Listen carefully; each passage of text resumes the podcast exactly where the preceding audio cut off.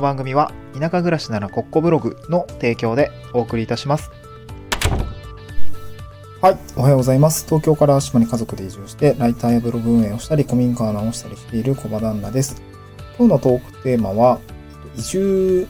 先を選ぶ時にやったことと、まあ、絞り方のコツみたいなお話ですね。えっと、まあちょっと今移住相、移住相談じゃなくて移住のセミナーの、まあ、仕事が11月末ぐらいに入っていて、えー今セミナー資料を作っている最中なんですけど、ちょっとあの、前回の放送でもあの、悩みを取る、吐露したんですけど、何書いたらいいんだっけっていうところがですね、あの、頭の中で深掘りできていなく、頭の中でちょっとぐるぐるしているので、ちょっとこうやって話して、えー深掘りをしていきたいなと思うんですけど、そう。で、今日、あのちょっと前回話していて、移住先選ぶときってやっぱ結構それなりの判断力がいる、判断力っていうか決断がいるなと思っていて、その、何かを決めるってことは何かを決めない、その何かを選択しないってことだと思うんで、これなかなか決断がいることだったなと思っていて、まあ、やっぱり躊躇することだと思うんですね。僕も2019年から移住先を考移住を考えていて、2022年の3月ぐらいから本格的に調べ始めて、まあ、結構いろいろセミナーに出たりとか、現地とかまあ相談見に行ったりとかして、えー、いろいろ情報を集めた結果、集めた後決断をするんですが、この決断っていうのがやっぱりなかなかね、えー、難しいっていうところがありました。まあもちろんそのじわじわこう、ボルテージみたいなのがきっと上がっていた、上がっていて、どっかに達した時点で、なんて言うんだろう。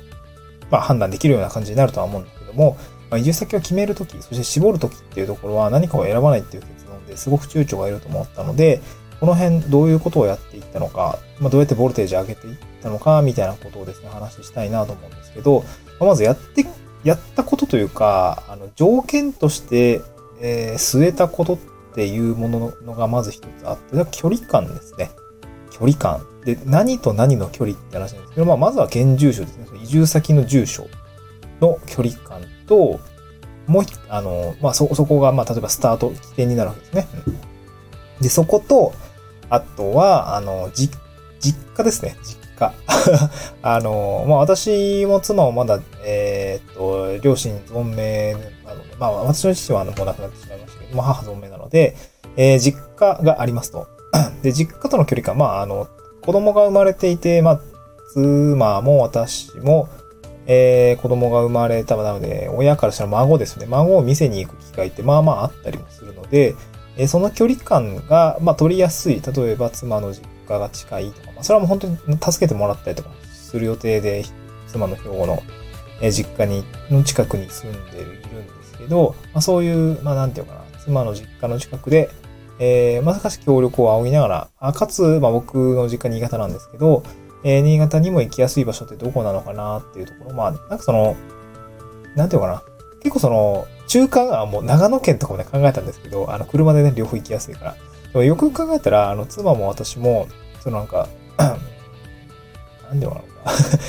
両、例えば、例えば、中間で東京に、中東京も一一応中間っちゃ中間じゃないですか。にいる必要はまずないよね、みたいな。まあまあ、その遠いしさみたいな。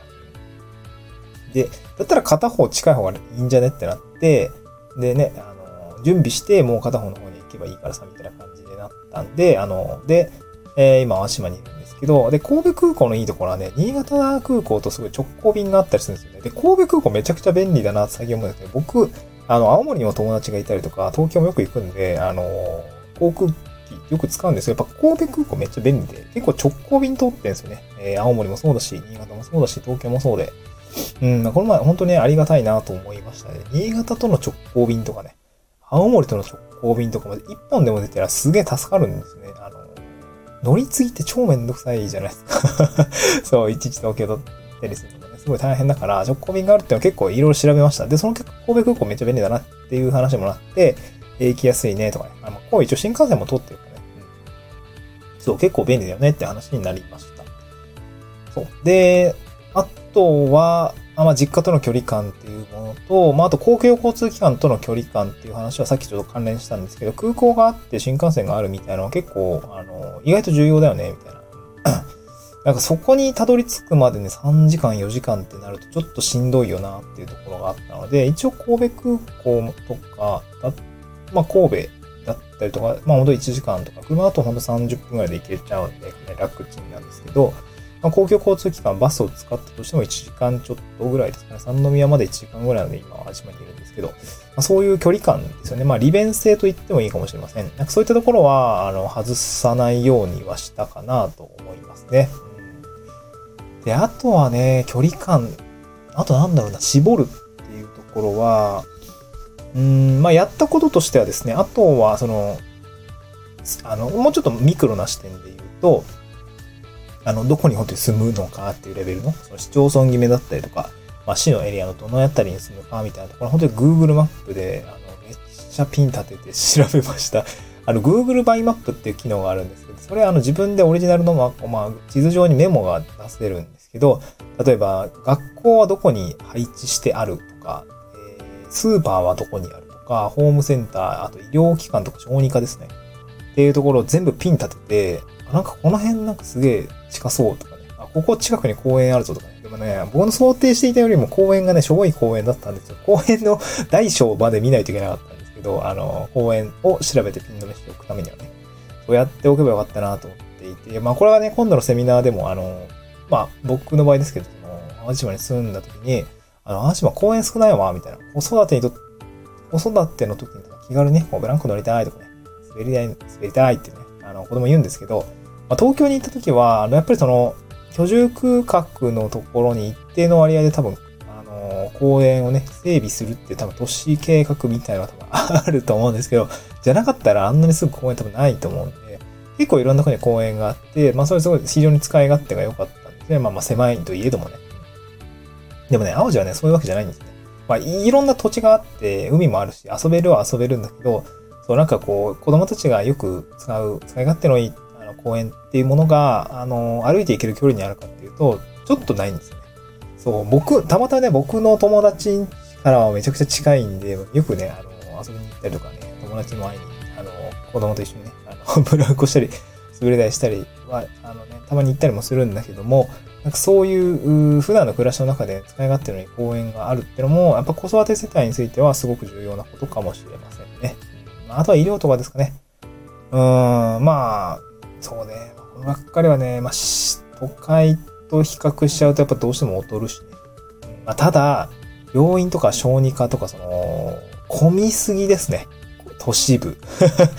めちゃくちゃ混む。神戸の大学病院行ったんだけどね、あそこの待ち時間めちゃくちゃえぐいっすね。